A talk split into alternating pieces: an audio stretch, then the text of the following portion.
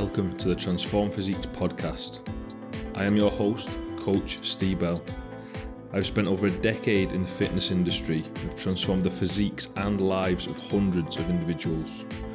My passion for public speaking and educating others has led me to release this podcast. Over the coming episodes, I will speak about training, nutrition, mindset, and anything else encompassing physique development. Stay tuned and let's get started. Hello and welcome back to the Transform Physique podcast. I am actually recording this on screen as well uh, to release as a YouTube video and potentially an IGTV as well. So um, please bear with me because this is the first time I'm trying to do this. So I feel like I'm talking to a screen and talking podcast at the same time. A little bit confusing, so we'll see how we get on with it.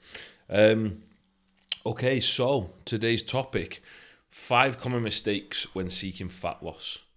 Now, obviously, there's a lot of mistakes that I see as a coach um, when I speak to people, I have conversations with various individuals who are seeking fat loss and they're struggling for whatever reason. Um, maybe it's speaking to other coaches and seeing what uh, their their clients are struggling with, and obviously, I can build up a big picture of various things that people do struggle with. So, I thought I'd put together five common mistakes uh, that I tend to see, or at least we see within the industry around fat loss. So the first one, these are in no particular order, by the way, um, no particular order at all. The first one I'm going to talk about is time frame. So setting the stall out for how long you're going to give yourself to lose body fat. If you just enter a fat loss phase and think, I'm just going to diet and lose fat until I'm happy, the chances are that adherence is going to be quite low you're probably not going to achieve that much because you're always going to think, well, there's no set time frame. I can crack on whenever. I'll take this week off, or the old the old I'll start Monday comes into play as well. Um, so first of all, let's set a time frame in which you're trying to achieve this given goal. Let's say, for example, you're going to say, right, I'm going to knuckle down six weeks of hard work. I'm going to achieve the maximum amount of fat that I can lose in that time and then I'm going to reevaluate at week six. It doesn't have to be that. Maybe the time frame is a holiday that you're going on. So let's say, for example, you've got a holiday in 12 weeks' time and you want to be in shape for that holiday. There, you've got a set time frame to work within. There's there's a goal at the end. There's a there's a time where you think, I know I need to be in shape for then. And this is always going to help adherence because when we're looking at dietary um, manipulation, training manipulation, looking at body fat loss in general, we need adherence to be key. Now, if we've got a clear defined time frame to work within, that is always going to help. Okay, so the next point is excessive cardio. Now, I do see this a lot, specifically by females. Now, I'm not saying cardio doesn't have its role within fat loss efforts. Absolutely not at all. It's a great way to increase calorie expenditure. But when I see excessive calorie, uh, excessive cardio overtaking resistance training sessions and coming in the way of resistance training sessions, I actually believe that to be counterproductive when seeking body fat loss. Now, let's just understand body fat loss. That's what we're talking about. We're not talking about weight loss. If you were looking at overall weight loss, then you prioritize some cardio over resistance sessions it doesn't particularly matter because you're just looking at calorie expenditure. You're just looking at calorie calories burned. So that's weight loss. Now, when we're looking at fat loss, we also want to be maintaining a decent level of muscle mass or potentially improving it. We all know as muscle mass increases, we then take more calories to maintain that muscle mass, which eventually will lead into being able to eat more calories. So, excessive cardio is a no. Never replace card. Never replace resistance sessions with cardio. Um, we want resistance sessions to, for the most part, be a priority.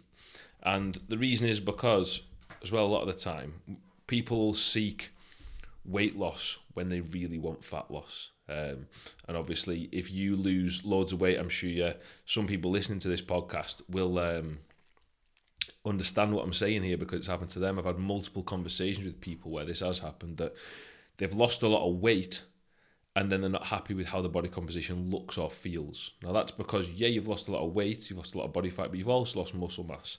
So you don't feel good, you're not performing well, and you don't specifically look good in inverted commas. Um, so yeah, that is the second point. Don't do excessive cardio. Let's prioritize resistance training sessions because resistance training still burns calories. It's still going to play into calorie expenditure, but we've got the flip side and the benefit, the main benefit of resistance training is obviously the maintenance or the building of muscle mass. The next point is alcohol consumption.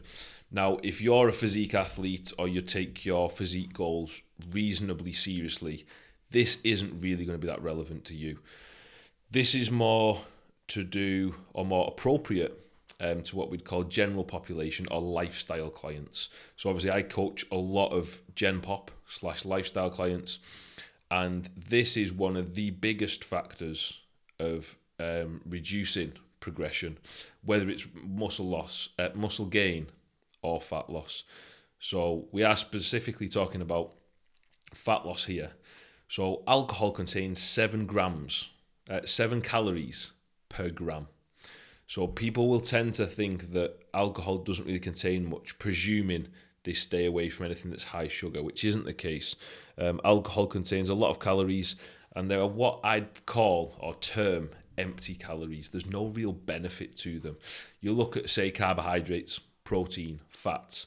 There's a benefit to them calories, like um, protein, increased protein synthesis, muscle mass recovery, etc look at carbohydrate, a fuel, a fuel for performance. And we look at fats, the role that plays in health, you know, um, membranes of lipids, um, precursor for certain hormones. So we look at them calories. They are worth something. They do something. They perform a specific role in the body. When we look at alcohol, there is no need to consume alcohol. It is completely empty calories. It does nothing for us. It only has negative implications. So this is one of the points alcohol consumption as well touching on that you think that say for example you're someone that's gone out you've had a few too many to drink the night before the following day are you going to get back on your nutrition plan are you going to get up and go and do your cardio are you going to get up and go to the gym for the resistance training session are you going to complete your 12,000 steps for that day? The likelihood is no. You're probably going to lie in front of the sofa all day order a couple of takeaways and then that's going to be you know a day lost and you potentially even do the same the day after. So um, alcohol is a huge huge limiting factor when we look at fat loss attempts. Okay the next one not tracking intake. So i see this um, quite often when I consult with people. Um, an initial consultation, it's okay, please can you tell me what your current nutritional intake looks like. What is your current dietary practices? And people say, I don't know. I don't really have one. I just eat what I want. I have like, you know, four takeaways a week and I'll just kind of graze on whatever through the day. If you're not tracking your intake, it is near on impossible to gauge fat loss. It's not impossible, but unless you're someone that's very advanced and understands portion size, etc., and caloric values, I believe that everyone should spend at least some time tracking intake just to understand and appreciate portion size because obviously I've tracked food for over 10 years and even I'm not great at guessing portion sizes. I can t- tip out, say, what I think is 100 gram of rice. It's probably going to be like 140. Maybe that's just me because I'm a little bit greedy, but what I'm saying is it's difficult to gauge off just looking at a portion size and thinking, is this correct? I think that's about right. So I believe that everyone should spend time tracking intake. Now, MyFitnessPal is the perfect thing for this. There's no reason why anyone can't use MyFitnessPal. You literally download it, you make a free account, you do not have to pay anything, and you scan barcodes of foods. That is how easy it is. You don't even have to enter anything. You literally pick up the food you're going to eat, scan the barcode. MyFitnessPal tells you exactly what's in it, and you enter that amount into your daily tracking intake. It'll break down full calories, full carbohydrates, proteins, fats, and micronutrients if you want to look at that as well. So, tracking intake, absolutely essential for a given period of time, specifically when we're looking at fat loss. Now, one thing I actually will mention on top of that is I have had multiple clients and I've had conversations with multiple people around tracking intake. And you'll get about 90% of people that can track intake from Monday to Friday. Absolutely great.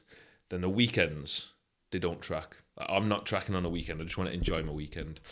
Okay, that's fine.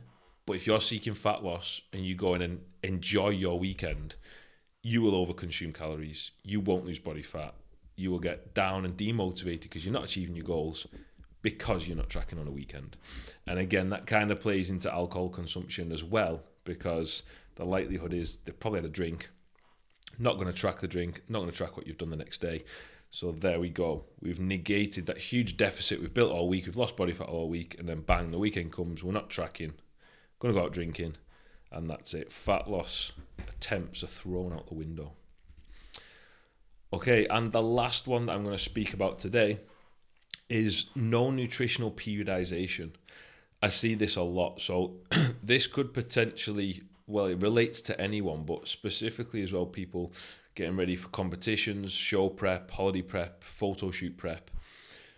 When we look at caloric values and the size of a deficit, what you will see is that people tend to just continually drive this deficit bigger and bigger and bigger over time. Now, this is fine to a certain point. Now, let me just give you an example of this. Let's say, for example, you start on eating 4,000 calories a day and doing 30 minutes cardio a day. You gradually decrease from 4,000 down to 2,000. Cardio goes from 30 minutes up to 60 minutes a day. And that's how you've created this larger deficit over time, continued progression of body fat loss. Now, what do we get alongside that? We get some metabolic adaptation. So what that happen, what then happens is we get a downregulation of some physiological functions in the body. So that could be thyroid um, output, it could be certain hormones, it could be simply reduced daily activity. Where you would have walked to the shop for food, you then drive because you're tired, because you're in a huge deficit. Now, how does nutritional periodization play into this? Well, calories don't always have to go down. They can come back up if they need to, but still remain in a deficit. Now, I'll just give you an example of a client that I've had recently, and we were driving a large deficit for a period of time. Dietary adherence become an issue because the caloric values were too low.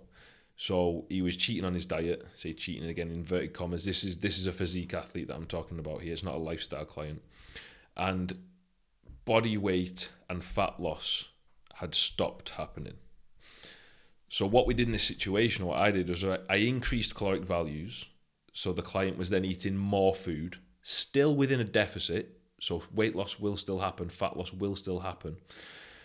And this person increased caloric values, eating more food, stopped cheating on his diet, and started to lose more body fat than he had before. So he was a bit confused by this, and he's saying, you know, how can I be eating more food yet I'm losing body fat?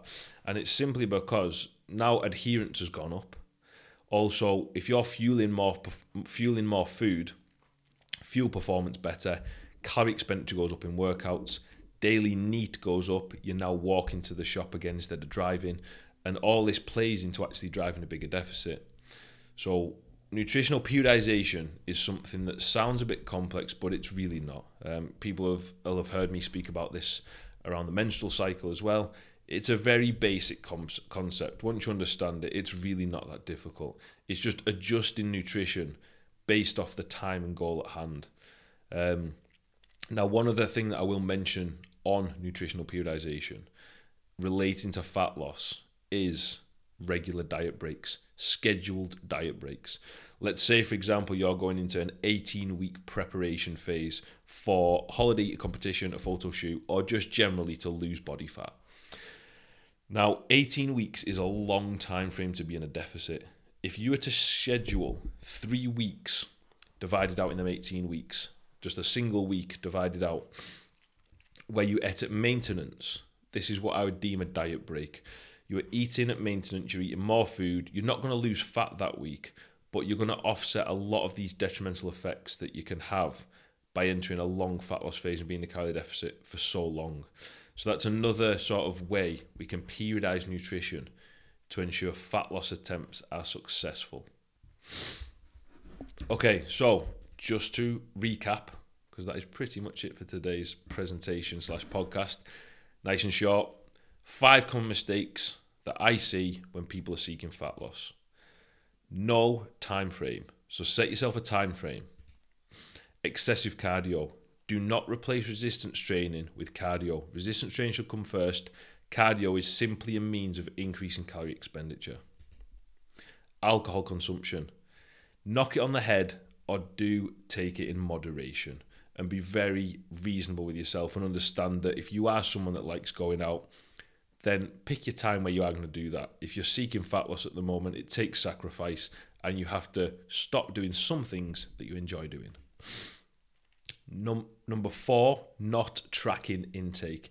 You must track your caloric values in order to make adjustments and progress your fat loss attempts. And number five, not periodizing nutrition.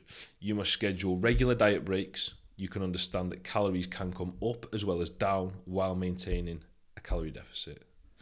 So I hope that's helped.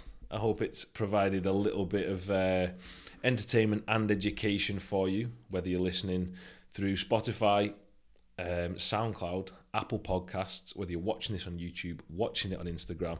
I'm trying to put it everywhere. I need to put more of my content everywhere so people see it. I know people obviously access things on different platforms. Um, so, yeah, I will try and spread myself across them all. I hope you found it useful. Let me know if you've got any questions over anything. Let me know if there's any specific topics you want me to cover in future episodes. So that is all for today's episode. Thank you for listening along. Don't forget to follow me on Instagram at coach underscore Steve Bell, and I shall speak to you all soon.